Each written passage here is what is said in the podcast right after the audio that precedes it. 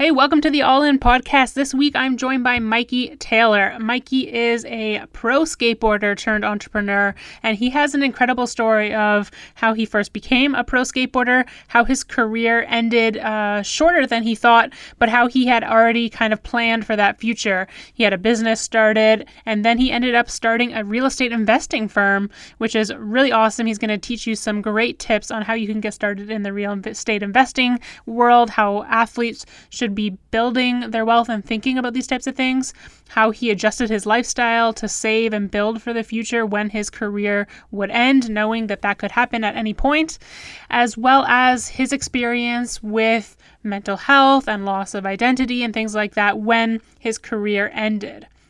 So, I think this is going to be a great episode on so many different fronts. I learned so much from Mikey, and I know you will too. This is your host, Natalie Allport, and on this podcast, we dive into the mindset, knowledge, and stories behind inspiring and passionate individuals who know what it takes to go all in. So, whether you're here for motivation, to learn something new, or just real conversation, I'm humbled you're listening and stoked to go all in with you. Hey, what's up? Not too much. Uh, of course, I always have to adjust the camera the minute it connects. I know, seriously. There you go. the struggle of the live. How how how are you doing? How's pandemic life in Cali? Uh, it's going. it's going. The biggest adjustment for us was uh, our the school that our kids were at never really opened, so we ended up uh, homeschooling. So we have kids at the house now all the time. Oh, great! And do you work from home as well? I I, I have been. Uh, gosh, at the end of March, we kind of went digital. Uh, but since I, I, would say the last six weeks i've been going into the office more i can't get stuff done that's the problem like the kids are like daddy's home so they want to do stuff with me i can only imagine like i i don't have kids i have a dog but that dog is like on my back with the ball all the time working from yeah. home it's hard yeah that's right Damn, that that's crazy. I, I can only imagine the pandemic with a kid. And I think congrats are due. You had a, a baby boy this like the start of this whole thing. We did, yeah. We had one uh, April twentieth, so twenty first. So pretty yeah. much in the heart of it. Oh wow, yeah, that must be another challenge to overcome in the middle of all this. Yeah, you know what though, it, it was, but it was actually kind of cool because we had something to look forward to, and like there was, it was kind of dark during that moment, you know. Yeah. But we were able to focus on uh, a new child coming into our family, which was, you know, a good, what would you call it? Good break almost. Yeah, right. Yeah, something exciting and something to look forward to for sure. Not the yeah. same old routine of being stuck inside, like that's a right. lot of people are going through. Yeah, that's awesome. And and I know before that you were uh, like a pure girl dad. Will your girl skateboard? That's a question I've had on top of my mind. uh, you know what? Uh, I don't know you know, they both have skateboards. They just have not gotten into it yet. And I'm like trying to yeah. just not be like pushy on it and just let them like naturally get into it. Uh, yeah. I am failing so far though. well, that's okay. They'll find their own thing. Yeah, totally. That's awesome. That's awesome. So I definitely, I really want to chat about like investing and Commune Capital, but I'd okay. love to like dig into your story first. How did you even first get into skating? Uh, man, one of my friends who uh, was kind of known as like the cool kid uh, got a skateboard, and I was just like trying to fit in, so I got one too. Um, and then it just kind of consumed me. It, it was like the first thing in my life that uh, I never didn't want to do it, and then it just never ended. Yeah. So I feel like you natural. have to be a skater to be the cool kid in Cali. Like that's just what you have to do. Well, what's interesting though, like when I grew up, uh, you know, or I would say when I started skating was like the mid 90s. And skating actually, like, we thought it was cool being skaters, but skating wasn't known as a cool thing. It was like actually kind of whack. Uh, yeah. So, like, it, it was a different time back then. Like, skating didn't become cool until I actually had graduated high school. So, uh, for the majority of my like schooling career, uh, dude, we were picked on, we were made fun of. It, it just, it was different than it is now. Oh yeah, I feel you. I was like the only girl skateboarder at my school, and just like skating to school, there's definitely the same type of feeling. And like you know, the, if you played hockey here, that's like yeah. a cool sport to do. Which I saw JT's commenting. So you, JT, you had been the cool kid up here in Canada. Is JT? Um, JT is the man. I actually played hockey before I skated. Oh no way! Yeah, I actually had gone to Canada like three times. I was on a travel team. Oh, uh, skating so cool. was yeah, skating was the thing that killed my hockey career. you know what? It was the same for me. Snowboarding killed my hockey career. I had to choose like two winter sports. It's yeah, yeah, yeah, awesome. exactly, exactly. That's so cool. And uh, did you play any other sports other than hockey and skating? No, it was hockey, and then uh, I picked up a skateboard, played one more year of hockey as I was skating, and then I just didn't care about anything else, so I gave up on it. Uh, and then it was just skating for the next two and a half decades. Yeah, that that, was, that sounds exactly like me with the same thing. I tried to manage both, but it was it's impossible. Like especially when you get so into it, like that's all you want to do. Yeah, exactly. That's awesome. And like, how did you get that transition to all of a sudden like getting sponsors and making it a full time career? Uh, oh, my parents, my, my, my, mom and dad wanted me to get a job, and uh, I didn't want to work because I didn't want to stop skating. And so yep. I tried to figure out a way to where I could still skate and get my parents off my back. and so uh, I had this idea that maybe I could get sponsored. So uh, I convinced one of the kids in my town that had a video camera to make a video of me skating. And then this was the time, like there was no social media, so it was just magazines. So I would go through the yeah. magazines and every once in a while a company that put an ad out would have their address at the bottom so i i got the address. I put it on these like my my vhs tape put attention team manager and just sent it out. I sent like 40 of them out. Uh, i didn't get any callbacks. No one sponsored me. And so i convinced the the guy steve who filmed me to make another video uh, you know one that was better. And then i tried it again. I sent another 40 out. And then this time i got three companies that uh, decided to call me back. And then all of a sudden I was getting free product. So this was before I was paid. Uh, yeah. but I was getting, you know, I got free clothes, free shoes, free skateboard. So like I was good for two years until I was, uh, had to graduate and convince my parents that I wasn't going to go to college. Oh yeah, that that sounds so similar. I so I used to write all the skateboard companies and just ask for stickers. Yeah. I just wanted yeah. so many stickers and it was like it was like Christmas at my house every day. I was like running to the mail. So exciting. It's like the yeah. best. Yep. Uh, yep. Totally. Yeah. That's those are the days. Those are the fun days. You hang out at the skate park, and then you go to school, and you go back to the skate park, and you stick yep. up everything. Yep. Yep. So awesome. I still there's still stick like uh, throughout our town there's still stickers from like back in the day. It was like you know maple skateboards like on like the stop sign of my mom's house. There's like DVS stickers everywhere, so they're still tagged up. Oh yeah, my my younger brother he would have friends that would come over for like a sleepover, and they would try to sneak into my room to steal my sticker collection. Yeah. And yeah. I had so many, and he, he still he works at a sports shop, and they actually have like of my still like my case of stickers and they give them out to random kids when they come sometimes. So they've lasted a long time. Yeah i feel it. That's so awesome. So when did you actually transition into like making money off this whole thing and and traveling and all that kind of stuff? Um so let's see. My senior year uh, is when i started getting photos in the magazine. So my sponsors started kind of promoting me a little bit. Yeah. And then I was supposed to go on this trip to Europe uh, in July. So I graduated my senior year in June. Europe to uh, Europe trip in July, and my parents were a little bit freaked out because we expected and I expected I was going to go to college.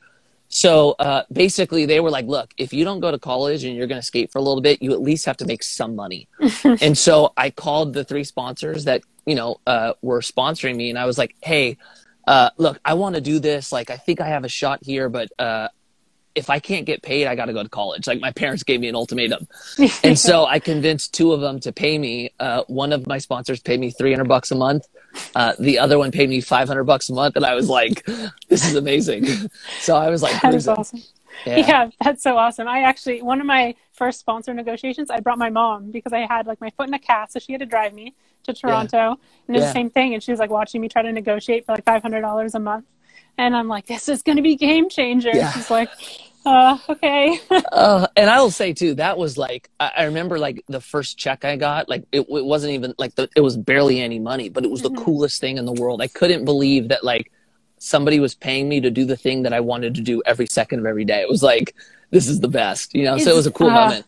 Yeah, that is so awesome. That's so cool. And I think that's what makes action sports kind of different from any other sport because there's no like straight up path. Like, you know, you yeah. go to college and then you you get drafted or whatever it is. And and I mean now I think that college athletes are going to start being able to get paid, but before that they couldn't. Yeah. Um, and so now, like with action sports, it's so different. It's like you have to hustle your way in with these companies and get yeah. these sponsor deals. Yeah, it's it's it's actually like very entrepreneurial when you think about it. It's like you've got to go out and like make it happen on your own. There's not really a system or coaches or this this thing that gets you in. It's it's all based on you. That's exactly it. Do you think that contributed into like becoming an entrepreneur now? Oh, 100%. Yeah. Yeah. I, I, I mean, I think that's one thing. And then two, like skaters, like we're so used to doing it all ourselves. It's like when you film a video part, it's like you think of the tricks you want to do at the spots you want to do them. You have an idea of what your video part's going to look and feel, etc. That is business. That's you coming up with an idea and then taking that idea and creating it into reality. So uh, it was that, and then also like you know I got used to doing things on my time. I didn't have a boss. Nobody told me I had to do something at a certain time. So to go into that life just felt crazy to me. Yeah, oh, that, that I hope that resonates with more people in the action sports community because I find there is more entrepreneurs like out of other sports, but actually yeah. in other sports like you have a coach, you've been given yeah. the guidance, and it makes really great like corporate leaders. But I find with action sports because it's so self-directed that if if you can get more of those people to transition into entrepreneurship, it's game changer. I 100% agree. Yeah, that's why I love what you're doing and like the message around it. So I'm really excited to to dig in to more of that. Um, awesome. I, I know like with action sports, like you're really at the whim of industry and sponsors. How did that all play out with you over your career and then into like transitioning? Uh, what do you mean? Like, like with with the sponsors, you you're really at the whim of the industry. If there's a good year of selling uh, skateboards, like that's uh, how much uh. you're going to get paid. There's not like a set contract, so you really have to be navigating all these other things. Okay, I get what you're saying. So uh, with with skating, how it worked for us is we would get a contract and we'd have a base salary or a minimum. Okay. Yeah. It's similar to I think how like uh, artists are with with record deals. So we knew we were making a certain amount, and then on top of that, we would see a royalty through either board sales, shoe sales, or or apparel. Yeah. Uh, and so how I always did it was I just expected that I was going to be making the minimum. Yeah. And so if like let's just keep it simple, let's say my minimum was 50,000 bucks a year.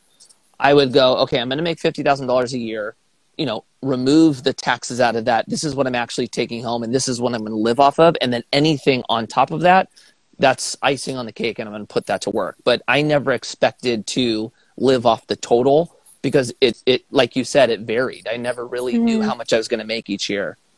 Yeah, I think that's a different mindset than a lot of athletes take in general. And it's cool yeah. to see like some athletes now are prioritizing that. How do you manage that with like the ego of being an athlete? Like you want to have the clout and especially nowadays with social media, like the people want to buy the cool car and skateboard in front of it and put it in the background of their photos and their videos. How did you manage that? Um oh, I had a mentor actually that uh that was that basically taught me everything I needed to know to actually get ahead. Okay. And really it was I remember him telling me like, look, you're going to go into these these rooms, right? You're going to be around people and you're going to be tempted to want to compete with them, right? Especially being an athlete. Like we naturally compete and you know, our society tells us that if you make more money, you're doing better than the other person, right? right? He was like, you need to remove that. You need to completely remove that. Basically, there's a difference between looking rich and being wealthy. And I want to create a system in you where you can achieve wealth, right? Yeah. So so he started with basically pitching the dream to me. This is where you're going to go. Then he moved to so you're going to live like you're broke. I was like, right. "Wait, what?" You know, and he was like, "Look, if you can live off way less than you make, then you're actually putting money to work and I'm telling you, in the future, you're it's going to be all it's it's going to be worth all its weight in gold. I'm just trust me on the process, but you're going to have to check your ego, right? Yeah. You're going to have to be comfortable with like people thinking that you're not really doing that well. Fine, let them think that. I want you in reality, not on uh, people's uh, perception of you. So uh, it, it was just really him telling me these things, and what ended up happening, which was funny, is I got used to going places where I was like, I felt like I was actually the the most well off, but but if you just looked at the group around me, I looked like the poorest. So it's like right. you just have to change how you're how you're attacking it, you know. But it mm. wasn't easy. It, it, it, was the hardest part is when my friends started buying cars. Oh, like that yeah. was the big moment for me, where like you had skaters that were buying like Jaguars and BMWs and like cars that you wouldn't expect a skater to to drive in, you know. And I'm sitting here driving a two thousand dollar you know 91 civic hatchback with no ac and no power steering and no anything and looking around going yeah i'm, I'm the oddball out you know but uh, it, it paid off for me down the road because i got used to living off a certain amount and so when i started making more money i was already created the discipline to live off what I had already done, you know? It's mm-hmm. like the mm-hmm. idea of being responsible with little before you're responsible with a lot. Because I yeah. got used to living off nothing when I was making nothing, uh, maintaining that discipline got easier as I started making more money. That that yeah, that really resonates and hits home, and I think it's so important for athletes nowadays, especially like you were mentioning. There wasn't necessarily social media back then, but now yeah. there is that, and there's I mean, I, we see it not just with athletes, but with anyone. They're comparing themselves on social media and, and dealing with that. And and one thing that I really like about you is how honest you've been about the transition, like between going from an athlete to entrepreneur, because that's that's something personally I really struggled with, and, and yeah. I really resonated with your story. Could you dive a little bit deeper into like that transition and how you handled that? Uh, yeah, it was hard. it was really, really, really hard. hard. Um, basically, uh, God, where do I start with this one?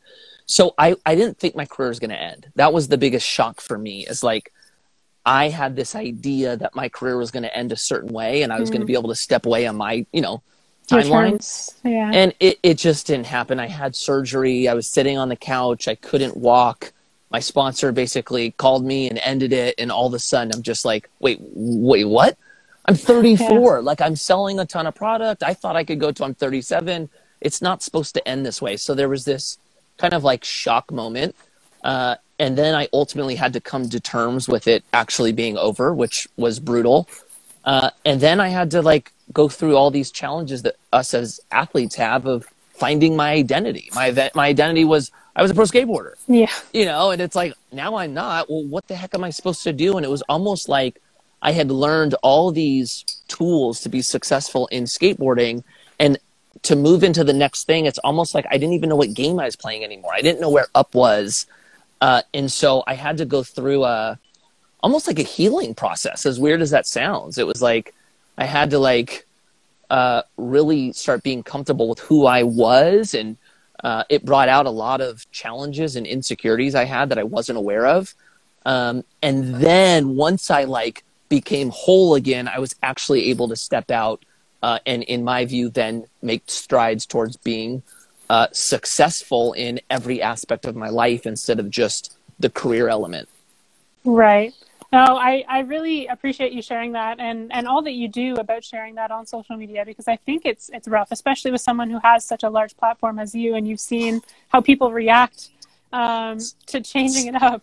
So that's another one. That that's another one too. Is like when when your career ends. Like I remember this moment. I, I like thought to myself like, I really wish I didn't have social media. Like, mm. why can't I just go do this in the dark and have yeah. no one know what's going on? But like you have these platforms and you have people that are watching you, which makes it harder. Truthfully, it's like the, the you're always being pushed towards comfort, right? Skateboarding yeah. to me is comfort. I know skateboarding. I know the skateboard industry. I know everything about it, right?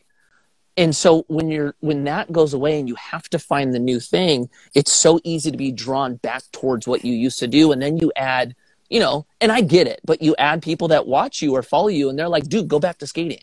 Mm-hmm. We don't want to see this. And then it's like, oh, they're pulling at me. Should I be doing this? And it just, it sometimes makes the mental battle that we go through to get on the other side just a little bit more difficult. Um, I got to the point where I was just like, I had to accept it. I was like, you know what? There's going to be people that don't like this. There's going to be people that don't like me now.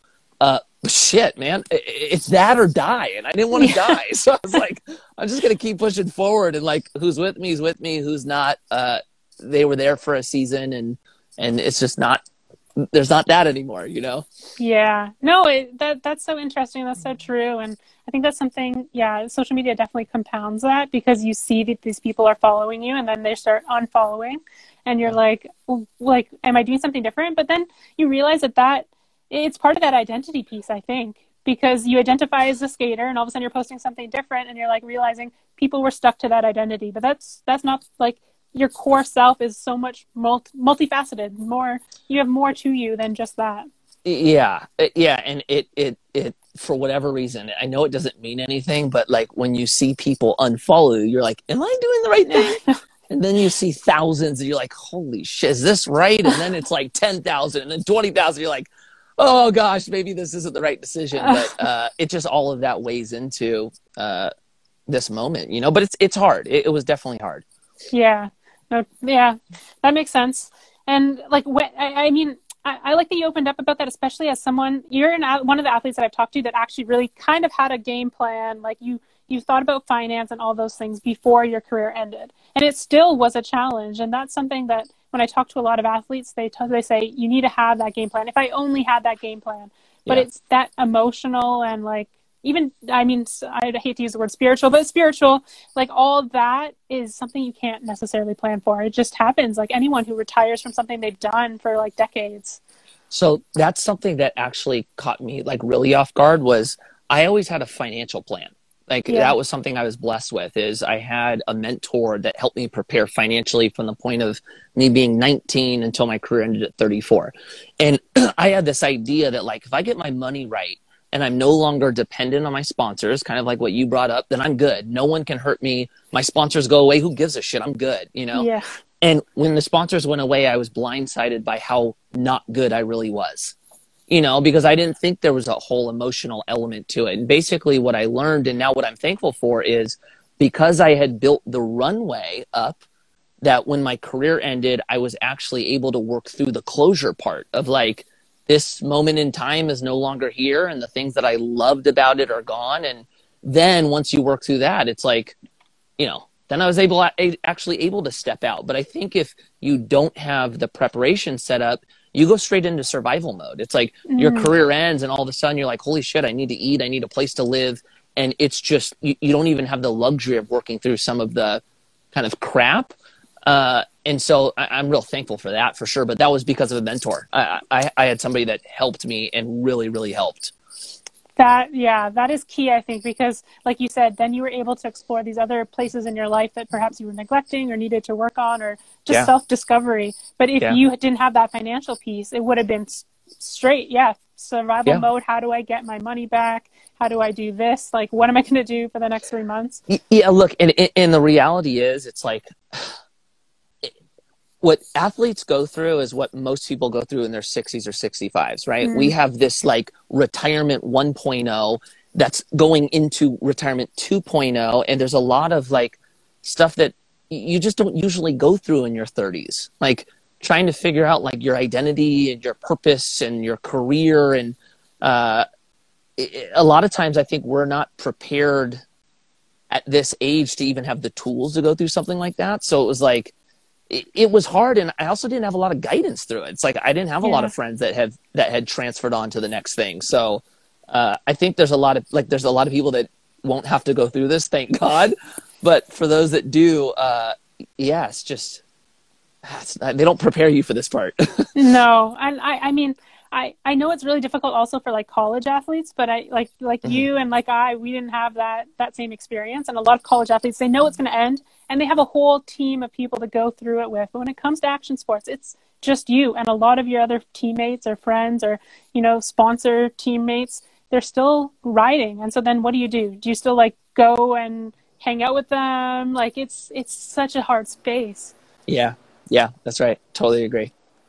So, like transitioning more into into what you're doing now, how did you actually get connected? Like I I've seen Commune Capital and like or uh, like on your website, you have such an eclectic group of of teammates, uh, like people on the team. How did yeah. you even get connected with them, and like when did that actually happen and get started? okay, so uh, one of my partners is uh, my mentor from when I was 19, and so, oh gosh, okay, here's basically here's the story, right? I tell my parents I'm not going to college. They panic. They tell me that I need to get companies to pay me, but they also want me to to speak to their friend Randy, who managed my parents' money. Okay. Uh, and just so everyone knows, my, my dad's a photographer. My mom was an artist, not super wealthy. Uh, we grew up middle class, right? But they had somebody that like helped just have their finances in order. He comes into my life, starts teaching me about finance, starts helping me build the foundation so that I can ultimately succeed once my career is over uh, uh, towards the I would say third quarter of my career, my late twenties, is when we had the idea to start St. Archer, which was a craft brewery. And okay. me and my two partners, one was Paul Rodriguez, who was another pro skater. Uh, the other was Josh Landan, who was a surf filmmaker. We had no business experience. None of us did. We just had an idea. And so we we started doing our due diligence to figure out what it would cost to start this thing. It was like millions of dollars, which we didn't have And so uh, I called Randy, who was my mentor. I was like, hey, dude, we have this idea. Can you help us figure out how the heck we could like do this? And so we pitched him on the idea, and it was him who was like, you have to do a business plan, which we had no idea what that meant. Helped us create the business plan. We had to raise money. So he taught us, you know, how to go out and find investors, pitch them your investment, have money come in. And then we started our company. And then our company did really well. And so when my career ended, uh, and I'm working through all this emotional crap that we were talking about, right? what the heck am I supposed to do? Who am I, right? Yeah. Uh, I I had this moment where like, uh, it was like this realization moment, kind of similar to what we were talking about earlier, that I was in a situation where I had the luxury to kind of find myself again and figure out what my next path was. And if I wasn't in this position, it, it would have been a totally different outcome. And so I started feeling two things one, fortunate, but also uh, isolated because I knew that a lot of my friends didn't have that, that window. And so I had this idea that maybe I could do for my friends what Randy did for me, which was taught me about money, taught me how money worked, and then also offered opportunity for me to invest in things with him that would help me put myself in a good position because I was now bringing in interest or money off the money I had invested. Right. And so I came up with this idea to start a company that was kind of uh, tackled both of those components. One, educated uh, my friends. Two, had an opportunity that they could participate with me. The opportunity, I wanted it to be in real estate because uh, my total portfolio and uh, the majority of it that I was putting to work was in real estate. It was in storage units and lending at the time. And so uh, I think those are just two great asset classes for athletes uh, or somebody trying to achieve financial freedom uh, because it accomplishes two things. One, you have cash flow that comes in, which is means to an end because that could eventually cover our expenses. And two, there's appreciation so you can get like a bump, right? And so I'm building out this business plan of what I want to do. So I have my basically my deck, the mission, the assets I want to invest in, the whole nine. Uh, what I didn't know is how real estate funds work. I wanted it to be a fund structure. Uh, I knew nothing about private equity at that point or or how real estate investing worked on that type of scale. And so I called Randy. I was like, "Hey, dude, I need another meeting with you. This time, you know, I'm way more equipped, but what I don't know is how fund management works. Can you basically educate me like you did with St. Archer and tell me everything I need to know to get this business to light and then succeed at it? Who do I need to hire to bring onto my team? And so he's looking through the deck, he's asking me questions, and he basically goes, Dude, I've known you for 20 years. Uh, we helped you with St. Archer. We saw what you did there. Uh, why don't we just do this one together? Instead of me telling you who to go hire, we already run real estate funds. We have two, your, your investors in both of them. Uh, why don't we start this together? And That's so awesome. we ended up starting it three years ago. Uh, and kind of what happened, which was so cool, is my whole focus was skateboarding at that time. How could I better my community of pro skateboarders to help position them to be successful after skateboarding? And so I started talking about it. I started putting up on my social media. And what happened was a lot more people beyond skateboarders started resonating. We started getting football players, golfers, athletes, and then like more conventional careers, entrepreneurs, lawyers, doctors, people in sales. And then the thing just started growing pretty fast. And so uh, we got to a point with the company where uh, we recognized we had something special in both uh, the mission that we were going out to achieve and also on our team. So our team is made up of basically everybody uh, in the financial world. It's like all of my partners either are or have been uh, CFAs or CPAs or CFPs, right? Uh, and then I come from skateboarding and entrepreneur and business, uh, and then the creative team we have comes from skateboarding. So it's like these two worlds aren't supposed to come together. You're not supposed to have yeah, so it's it's basically given us a, a, strategic advantage, and then what we ended up doing, which we just completed, and we're actually announcing it uh, today to our investors. So if, if there are any of my investors watching this, this is a sneak peek. But uh, we actually ended up merging the companies. So okay. the two funds that I was investing in during my skateboard career uh, was their business that they started on the private equity side and then our company, we started, uh, the fund was in multifamily apartments. uh, we brought the companies together. So now Commune has three portfolios under it. Uh, our That's company awesome. has expanded and we're, yeah, we're, we're getting into a pretty cool moment. So yeah, it's been cool. That, that's awesome. That's to answer your question very simply, because that was so long winded. Uh, I truly believe that this was a God thing. I, I, I think that the fact that I met him when I was 19, had the experience I did in my skate career because of him to create a company now for all of these things to align. Uh, I, I couldn't have done this on my own. Uh, so I think that there's, there's something else at play here. Um, which would have been a very short answer to your first question. no, I like the long answer. I'm all about the long answer. But that's really cool how you guys connected and then, you know, full circle moment. He was working with your parents and now yeah. you're working yeah. together. Yep. Yep. That's that's really awesome. Do your parents are they into like investing in in real estate as well? Yeah, so my parents uh my parents were investors in uh the two previous funds, the storage okay. fund and the lending fund. Uh my parents were investors in St. Archer. Uh not because I think they thought it was a great investment. I, I think they just wanted to support their son. Uh, it yeah. ended up being a phenomenal investment for them. Uh, and so when I started this company, you know what my dad says? He goes, Hey, man, this is your money anyway. Like I'm going to pass away. This money's going to go to you guys. So if you want to put your money into investments, I'll have at it. So that's how he looks at it now. I like that. I like that a lot. I I used to make PowerPoint pitch decks and pitch my parents on so many different ideas. Yeah. Like, come yeah. on, do this, do this. I think that's my parents are definitely like we were middle class as well. You know, snowboarding is a very expensive sport to get into, mm-hmm. so I had to figure out how to like afford it on my own. But if I have a business idea, I know like they're the first people I go to pitch and I want to get them in because that's the only way I have any chance of getting any money out of them is if I have a good business idea. That's actually a really good point that, that you should probably uh, we should add on to. Uh, anyone who wants to start a business, you, you've got to basically run this by your parents or your friends that you trust to give you honest opinions. Two, when when or if you're in a point where you need money, your friends and families are going to be the, the first people that you pitch it to because, like I said with my dad, uh, and mom, they wanted to support me, right? They yeah. wanted to see their son succeed. So it was more about that than the actual investment. And for your first investment, you kind of need some of that because you don't have the experience. So friends and family are, uh, is the is the starting point here. Right. And it can pay off a lot. Like I had this conversation with a close family recently and he was talking about why he doesn't believe in just like waiting until he's like on his deathbed to give his kids you know invest into something that they want to do whether it's their schooling or a business they want to start or a new yeah. course they need you know to get a certification for something they want to do. And when i think about it i'm like that's so true. Invest when they have the potential to take that investment yeah. and multiply it and multiply yeah. it for both parties versus you wait when it's too late you're getting that money when you're already about to retire. It's like it's not it's not building wealth over generations. That's right. That's right.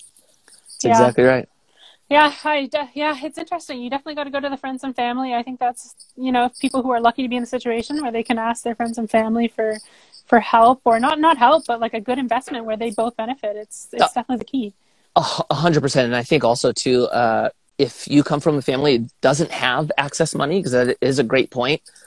Remember that uh, one, people that have money are always looking for opportunity right? They usually got to a point where they're not the ones going out and creating it anymore. They're just looking to place dollars. Mm-hmm. So most people that have money want to hear ideas. They want to hear about it. So don't be discouraged if, uh, you know, you're a first time maybe entrepreneur building something and you're going, oh my gosh, I'm going to talk to this rich person. They're going to like think I'm a fraud. That's not the case. A lot of times people will see themselves in you and know that like when they started, they didn't have all the answers either right? Mm. And so what they want to see is that you have an idea, you're obsessed by it, you're willing, and you want to bring it to life. And I think that will actually have a bigger impact to get people on board than uh, sometimes having like the most built out plan to present. Yeah, passion. Passion sells, I think, more yeah. than anything. And that's what's key. Like, even if anyone here watches Shark Tank, for example, you notice that. Like, people come up with a big idea and they might have all the money behind it already but the sharks don't buy into the idea unless they see that you like live and breathe that business. Yeah. there's a story behind why you created it and you're really passionate about it. Yep that's right. You're not betting on the what do they say? You're not betting on the horse you're betting on the jockey? Yeah that's exactly it. That's exactly yeah. it. Yeah and because you can transition to other things. Like i mean in, in my life i've had so many businesses since i was like 10 but i think it's key of just knowing like you got to find that idea you're passionate about and people will buy into like okay you know, I know that you're going to, if this doesn't pan out, you're going to transition to something else because you have the passion for that general concept of making something happen. Yeah, I agree. Totally agree. So why why real estate? Like I know that's you got into it because of, of your mentor in the first place, but why do you think real estate is like the top investment? Such a good question. So I'm going to start by saying uh, I am 100% a believer in diversification. I don't think you should be all in on one thing. Uh, so I think real estate is a component of your total portfolio. It happens to be my largest component. Uh, that doesn't mean it needs to be for everybody else. But this is why I like it and this is why ultimately I wanted this uh, asset class to be behind uh, the partnership that people could have, especially athletes. Because athletes, actually, it's not even just athletes, it's people. Uh, we have this tendency to uh, get a little bit greedy, right? Mm-hmm. When you start thinking about opportunity and like how much money you could make, uh, we have a tendency of going after it. And we forget that that means that there's greater risk involved as well. And to me, uh, for an athlete, I don't want you to put all your money at risk so that when your career ends, you have nothing to fall off on. So I'm, I'm really mindful that you're picking an investment that, in my eyes, doesn't capture great risk, but also has a, a good return. And for skaters, actually, it's not for skaters, for all athletes, these are the, these are the two things that we struggle with. One, we don't know what we're going to do after our career ends. So cash flow is really important for us, right? Yeah. So if we don't know how to make money and we're invested in things that give us cash flow, hopefully we can get to a point where that is either paying for our total expense or it's taking out a chunk so we don't have to capture as much to live off the same amount, right? But a lot of times if you're just going after an investment that cash flows, the return is a little bit smaller. So I like real estate that you can capture both sides. You can get cash flow, which gets you to financial freedom. You get appreciation, which drives up your return and your your multiple. And so those two components mixed with the the risk element, uh, I think it's the greatest investment to achieve financial freedom with all of those components into uh, the picture. Mm, it makes sense, and I think being an athlete in, in itself is inherently risky. Like you can have a career-ending injury, especially as an action sport athlete. And so having that balance makes a lot of sense because, for example, if you were a lawyer that's almost like a job that you're like, I can bank on it. I know every year I'm going to make exactly this. Maybe with yeah. my investments, I can be a little bit riskier. Um, but I think it, it makes sense to have that like balance aspect there. So you made such a good point. So skaters are very comfortable with risk, right? Mm-hmm. Yeah, we, we do it every day. When it comes to investing, there's two components though. There's risk tolerance and there's capacity. And you need to make sure they're aligned because you could have, you could be, you can be a person that's comfortable taking risks, but if you don't have – the capacity to afford losing all of it, mm-hmm. that's not the right decision. And then there's others that have a ton of capacity, right? They might be sitting on a ton of cash, but their risk tolerance is very low. That's also not working at the ideal situation. So it's all about finding that balance. Uh, but yes, with skaters, like we want to like we want to swing for the stars. it's like we want to go for it, and also we want to talk about what we're doing. And a lot of times it's the investments that aren't exciting to tell others about about are actually the best invest- investments to achieve financial freedom. So you have to like you just have to understand. It's like what are you trying to accomplish? It's like what we talked about in the beginning. Are you trying to uh, appear rich? Are you trying to appear like you are crushing it or do you actually want to be crushing it? Mm. And if the answer is I actually want to be crushing it, then all of the moves you make should be to achieve that. And so uh, I think real estate is just a great component. And then there's others like not to just say you can't be risky because what we did with St. Archer was risky, right? That yeah. was a startup business that probably had more of a percentage of failure than it did succeeding, right? Now, you can do those. It just now goes back to capacity. Make sure that you're putting money at risk that you can afford to lose. So if you're looking at your total portfolio, let's say is 100%, you're not going to put 50% of your portfolio to something that's probably not going to make it right? You might put 2%, yeah. maybe 5%, right? But uh, you just have to understand that you're taking on risk. Uh, make sure you can afford to lose it if that happens. And then if it doesn't, then you hit big. It's like boom, and then you stick to the same plan. You know? Uh, yeah, that makes so much sense. Real estate investing is definitely something I'm I've been trying to look a little bit more into, and it seems especially. Do you find with 2020 like that it's definitely like that investment. Like we've seen so much market fluctuation in 2020. Like the market makes no sense with the uncertainty of the presidential um, election, you saw the market increasing, and it was like, wouldn't you think that there's all this uncertainty that it would be dropping? And that was that was what I was thinking. And so, what what have you seen with real estate when it compares to these other investments this year specifically? Uh, okay, uh, so real estate as a whole has different asset classes within it, right? And some we're seeing uh, already uh, we're seeing a correction happen in them. Others we're not, and then there are some that are location specific, right? So right. I think the obvious would be retail is getting smacked in the face. Mm-hmm. Uh, office may uh, office space is getting punched. Uh, industrial seems to be doing pretty good. Multifamily is doing surprisingly well. Um, and so it depends on what you're looking for. What I personally think, uh, well, let's take a step back. There's going to be different moments in time where you see different opportunity. I think when COVID happened, uh, the majority of us saw what was going to happen on the short term, mm-hmm. right? It was like uh, a lot of debt, a lot of lending became challenged. A lot of the people that lend were sitting on the sidelines, so it made it harder to get money. Uh, there was a lot of government involvement uh, in real estate. There's the stimulus, et cetera. So uh, I think there's there's something that's happening on the short term. Uh, how we are with real estate, we look at things more long term. Sorry, now we're talking about the kids. Hey, cuties, I'm just doing an interview. Can you guys come out in about 20 minutes? Um, so uh, let's see, where was I? Uh, this is why I'm so bad at working at home. Uh, short um, term, um, at the start of the pandemic. So so because we look at things long term, we're making investments based on what is going to be here in 10 years. And right. so, you know, something like apartments, apartment buildings, uh, we feel comfortable with apartments 10 years from now. Uh, storage units, we feel totally good with storage in the next 10 years. Uh, retail, uh, we feel okay with retail long term, but not in not how retail looks now. I think mm, there's going to be yeah. a lot of repositioning of retail. I think like you know something obvious, the malls. Malls are not going to oh, make it. Gosh, so yeah, no. COVID is definitely speeding up the the process in a sense of like it was already inevitably going to happen. Now it's just happening on a quicker timeline. Yeah. Uh, but there's opportunity, that's for sure. I, I, I'm I'm convinced that the next ten years, as far as wealth building uh, is involved, is going to be massive. Right. And and in my perspective, like there's only so much real estate on on this earth. But when it comes to like businesses and the economy, there's different things that are always being created. Um, but real estate, like there's only so much. So it, it seems like a smart investment no matter what, even if there are those corrections over the long, long term. Like you, you think about what our parents or our grandparents bought a house for. It's insane the difference to now. Yeah, I, I totally agree. I, it, some of it doesn't make sense to me. I, I'm not going to tell you it does. Like, uh, I wouldn't have seen the market uh, do what it did over the last few months.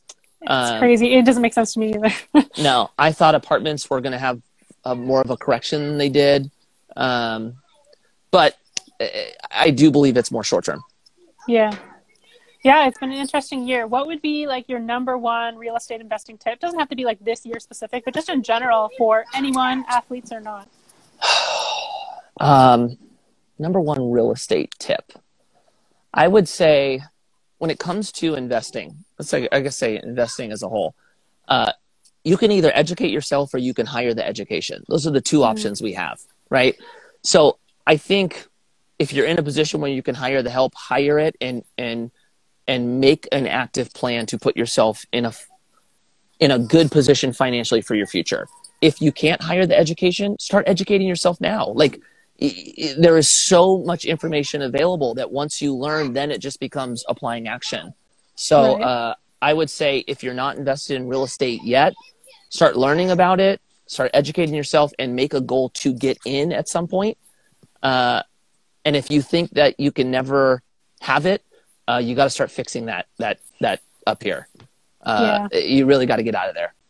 Yeah, no, I, I think that's so true. And I actually, that's something that I did want to ask you about is how do you overcome, or what would you say to someone who has those self limiting beliefs? Because perhaps they haven't seen it where they are. Like they haven't seen someone be a pro skater. They haven't seen someone build a capital company. You're, you're escaping the kids. I'm, I'm, I'm, oh, yeah, I'm moving so that the kids don't uh, jam me up. There we go. Um, how do you move through the self self limiting beliefs? Yeah, like when you haven't been surrounded by people doing something that you want to do, when you have such like something that's different and people might be telling you you can't do this or this isn't possible, or you just haven't seen it be possible. Oh, that's such a good. Okay, so okay, how can we start with this one? Um, it's a big question. If anything, I'm going to say today uh, is important. This might be the most important thing, and I think it probably is the most truthful. Whatever you think is possible is true, and wherever that bar lands is as high as you get to go. It all comes down to where you believe that the bar can be set. And so if you are somebody who just seems to set the bar a little bit lower than others, uh, start challenging yourself. Start looking at other people that you can surround yourself who are doing it at a higher level than you. I think one thing that we do see is that when when the person next to you is doing it, it gives you confidence that, that it could be done. That's a, that, that's a big thing for all athletes in skateboarding. It was like, you know, P Rod was trying to do a tre flip crooked grind all of a sudden he started doing it. Now everybody can do it. Tony mm-hmm. Hawk does the 900. Then you have like 12 year olds doing 1080s. So you, you will believe that things are possible based on when people next to you are doing them. So just be mindful that you're surrounding yourself with people doing things at a higher level than you. If you are the person who's the smartest in the room or the most successful, uh, you're doing it wrong. You should always strive to be the dumbest in the room because now you're surrounded by people that uh, are driving you to become better uh, so audit, uh, dude, audit yourself, audit your friends, uh, and I, I, guess like uh, use me for an example. It's like if I could do it, you can do it. I'm a skateboarder. I graduated 12th grade. There's nothing crazy about me. And if I'm able to do it, you can too. So that should be enough. Like, yeah, this guy, he can do it. I can do it too. That's awesome. I love that. That's such a great answer. And I think that's so true. Like strive to to surround yourself by people who are doing it at a higher capacity. It's the only way you can grow and learn and, and you gotta push your growth and your comfort zone a little bit to get into the position to be around those types of people. Yeah, it's hundred percent right. So I, I promised someone that I would ask you this. What do you think about other investments such as like Bitcoin? Oh, okay. Um, th- this is it's actually a really common question. Um, I think uh, take Bitcoin out of it. Let's say we're just talking about cryptocurrencies. Uh, I believe cryptocurrencies are the future. I think it's only a matter of time until everything is traded digitally. Uh, which coin that is, mm. I don't know. Um, yeah. I personally, just so everybody, I'm, I'm, transparent with everyone. I do not invest in any cryptos. Uh, that's not saying it's a good investment. Uh, I just don't. I don't think it's at a point to where I can invest versus speculate. Mm, right. Um, but and, and and and this is gonna gonna be my my why I believe this ultimately. Um, if anybody believes in God's familiar with the Bible, the Bible has the beginning and the end, right? Genesis and Revelation. In the beginning of the Bible, it talks about things that are going to happen. It's called prophecy, right? And there's things since the Bible was that was written since the Bible was written. There's things that have happened now, things that are happening now and then things to come. And the big thing in Revelation, which is the end, they talk about one world currency, one world government, one world religion, and they talk about a mark that's either on your forehead or your right hand.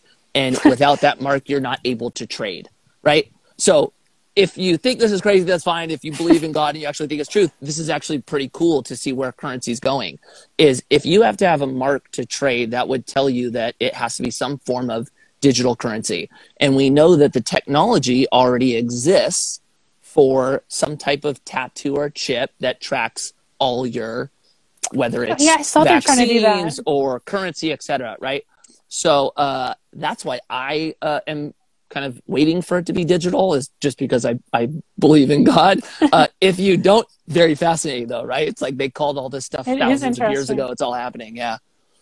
Oh, interesting. Yeah, I, I, you know what? I, you hear Bitcoin thrown around and cryptocurrency thrown around a ton in the investment space online. People with the accounts who are trying to like sell you on it and whatever. But it's something that I'm just like it. I, I'm someone who wants to invest in things I know, and like I haven't done the education on that, and it's not necessarily something that I'm like ready to do the education on. And mm-hmm. so for me, that's like I, I'm just not there yet. But I've seen a lot of people who are just like, you know, they're there and they do the research every day. Yeah, I, I if uh, and, and, I will say also, I am not the expert in crypto. I am not he- heavily educated on it. It is not my wheelhouse. Uh, so I'm sure people, uh, based on their knowledge, have a greater confidence in why they're investing in it the way they do. Uh, but for where I'm at in my knowledge, uh, I would be making investments based on like what people are telling me. Bitcoin's the new craze, and it's th- that mm-hmm. is not how I want to invest, so I don't. Right. Yeah, that makes so much sense. I think this year people are being really pulled into that with the highs and lows of the market and everything. That's like, hey, do this, hey, do this, and nothing is rational right now. Yeah, that's right. That's right. That's right. So uh, when I watched your your commune capital video, which by the way, it's so awesome that you guys have a content creator who's like you said from the skateboard world who's mixing these like two worlds yeah. together. I think that's that's really unique and cool. But I saw I really like the story of where you asked your parents uh, to give you hundred dollars a month. Could you explain that a little bit? Yeah. So uh, uh it was a gift and a curse. Basically, I was in uh, was it eighth grade, so seventh, eighth, seventh or eighth grade and one of my friends told me, he's like, dude, I got my parents to give me a hundred bucks a month as like an allowance. And like, it's the sickest thing ever, right? I'm like, well, what does that mean? He's like, well, I have to pay for everything. I'm like, what do you mean everything? He's like, food, clothes, the whole night, but I get a oh, hundred bucks a month. So I was like, dang, I'm going to ask my parents. And so I remember like going up to my dad and pitching him, dad, so I have this idea. What if you give me a hundred bucks a month and I'll cover everything? I'll pay for food, clothes, skateboards. I'm good. And he goes, Everything? I was like, Yeah, everything. And he goes, Yeah, deal. And right when he said it, I was like, Why did he why was he know. so quick to say yes? You know? And so I started getting a hundred bucks a month. And, you know, the first month I got it, after the first week, it was gone. And I was like, wait, what the heck just happened? What am I supposed to do for three weeks? So I had to figure out a way to survive for the next three weeks. And basically what it did was it taught me money management. I need to plan for the whole month. I get this much up front and how do I make it last? Uh, it ended up being a blessing in, in that way. Uh, but it backfired me on the other. I can only imagine like a hundred. Yeah, I think when you're a kid, you think a hundred dollars is so much. Totally. And then you realize that, like, like looking back now and thinking about when my parents said, "No, we can't buy this. No, we can't afford this," and I think mm-hmm. about it, I'm like, "Yeah, that's it makes so much more sense." I'm so sorry that I complained about that. That's right. Then. That's right. Totally. So that that actually it reminds me of a quote. I I might butcher it, but it was like, "Don't strive to give your kids the things that you never had, but to give them the knowledge that you never had." Like going back now, how would you raise your kids with the financial knowledge that you you have now? such a good question. Um, so my my oldest is eight, my middle is five and a half. She's about to be six. And so we started doing these things with them probably over the last year, year and a half, where we're focusing on teaching them how to be earners. That's the first thing. Okay. So one thing that, you know, on the story where I convinced my dad to give me a, hundred bucks, uh, it was great for money management, but he was just giving me money. That's something I actually wish he would have uh, encouraged me to work for that money so what we do with our kids is anytime they want something, we say, okay, we have to put a task in front of it. I, I have this these rocks over here. You have to take these rocks over here and put them over there. the, the task can be irrelevant, but basically what we're trying to do is instill this idea that for them to make money, they need to go do something, right? Right. And then from that point on, once they understand that concept, then we can start implementing some of the other strategies, like putting purpose behind what you're doing uh, we'll probably set up some type of like mimic uh, IRA account. Uh, won't be a real IRA account. Maybe it'll just be a piggy bank. But I think we'll do something like, hey, girls, if you put a dollar, two dollars of your uh, whatever your money in this every month, we will match that. But the second you take it out, there's a penalty, right? So I'm like trying to ah, teach yeah. them delayed gratification through that. Uh, but I think the biggest thing, the most important thing is teaching them that they believe it's possible first right? So we we're really big on how we communicate to one another. So my kids love saying, "I can't do it. I can't do mm. this." They get frustrated. I can't do this. So like I'm on them. The second they say that, it's no. You can't do it yet. You have to yes. add the yet, right? For like a lot of families, and you kind of brought this up, we say, I can't afford it. Sorry, guys, we can't afford that. Uh, I don't I don't want them to ever hear us say that, and I don't want them to say that. I want them to start talking and say, how can we afford this right i want there to always be a path towards where you want to go and so uh, that's that's i think the foundation believe it's possible then start putting the the layers on top of the foundation after that. Mm, yeah, I really like that, and I think it, it's mindset first, like that strategy, that mindset, the way you look at money yeah. in the first place. I think that's like the basis. Yeah, and you just have to be like a, aware of how old they like, dude. You know, my daughter can only understand so much, right? But like, yeah. there will be a point where, you know, I, I I want to instill that they have to do something to make money, but then there's going to be a point where I, I have to teach them that just work, more work doesn't mean more money. Right. Mm. So there will be that point where she can comprehend it, where we start looking at how you add more value, not more necessarily time or energy to make more. So just recognize the steps in which you have to, to implement. Right. That makes sense. Yeah. Well, awesome. Okay. So I have like some three quick fire questions just to yeah. end things on. One is what is like a habit or routine that you do daily that's like game changer? Uh, so my morning routine for me is is the game changer one. Uh, I know these are supposed to be quick, but I'm just going to say it. Oh, that's uh, totally uh, fine. when I was skating, I had no routine. I would wake up when mm-hmm. I woke up. I would go skate when we were going to go skate. When I stopped that's skating, that's the life of a skater, right? Uh, then when we had kids, uh, and then my career ended, I found that like I would leave the house every day in a different mood. One day I'd be like, oh, I'm ready to kill it. The other day I'm like just in a frenzy and like all over the place. One day I'm just like pissed off, right? So I read a book talking about the importance of a morning routine so that you can get to the point of leaving the house ready to succeed every single day, right? You're building consistency. And so I started doing a morning routine uh, and then it started moving into some tweaks in that. But basically, I wake up an hour, an hour before the kids wake up, hour and a half before the kids. Uh, I go, you know, drink my water, drink my coffee, uh, and then I do a devotional. I spend about 30 to 45 minutes reading the Bible and then a devotional breaking down what I read. Uh, and then from that point, I'll read a book usually, uh, and then start going through emails. And then the new guy will wake up. I'll take Elliot uh, change him, feed him. So there's a little bit of him involved in my morning routine. And then I make breakfast for the kids and then I go off and do my day. So uh, it's just helped me to like set up how I'm going to do it. Uh, you don't have to read the Bible. That's something that, that I do. But I think, you know, having something in the morning where you're appreciative, you're basically writing down something that you're thankful for, uh, puts you in the mindset of, of just being joyful and happy. And I think that's mm-hmm. a, a good mindset to, to go out and win. And then two, if you're like a goals oriented person, write down your goals for the day. I think like in the morning saying, this is what I'm going out to do, looking at them, writing them down, and then going to do them uh, just creates better action out of you.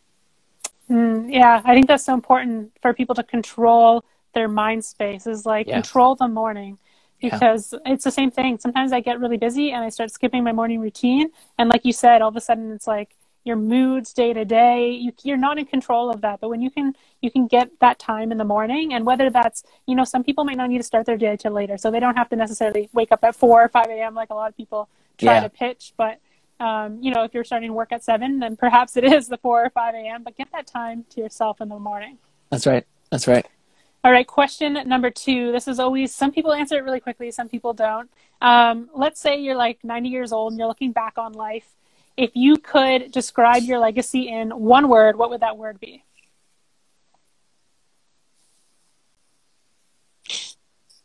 it's wow. a tough one.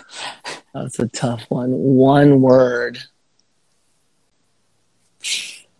Joy, maybe. Mm. You know what? I, I haven't got that, so I really like. All right. Yeah. All right. That's awesome. So, okay, well, where can people go and learn more about Commune Capital and more about what you do? Uh, if you want to know more about Commune, you can go to our website, communecapital.com. Uh, we have an Instagram at Commune Capital. We have our YouTube, all Commune Capital. Uh, and then if you want to find me, it's just Mikey Taylor on all the platforms. Uh, and my hot kick right now is TikTok. I'm going tough on TikTok. Yes. So if you guys are on TikTok, uh, get at me there. I, I remember when you first like I, you popped up on my TikTok, and I was like, "This is awesome! I'm so yeah. stoked that you're getting into it because it seems to like suit you really well. You can give those quick tips and make it relatable for anyone. I understand. like it a lot. Yeah, I like yeah. it. A lot. It's my definitely my favorite platform right now. Uh, yeah, me too. I think a lot of people looked at it like what is this at the start, but the people who've been able to capitalize, it's mm. such a great way to communicate. I think. Yeah, I agree. Totally agree. Awesome. Well, thank you so much for for spending the hour with me and for chatting. Um, I mean, I learned a lot. I hope everyone else learned a lot. Um, if you're just tuning in, you only listen to part of it. It'll be on my podcast next week, Friday. So I really appreciate you coming on. Oh, no, I appreciate you having me. This is amazing.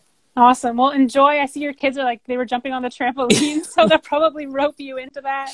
That's so right. Enjoy your rest of your uh, your Friday here. Thank you. You too. All right. Bye. Bye. Hey, I think that the greatest gift in life is presence. So thank you so much for gracing me with your presence of tuning in to this episode. Now, something that I would appreciate a ton and would help this podcast keep growing is if you, one, take a screenshot of this episode and share it on your social media so more people can find the podcast and hopefully we can help impact more people. As well as number two is if you can leave a rating and a written review. That means so much. And once again, thank you for being here.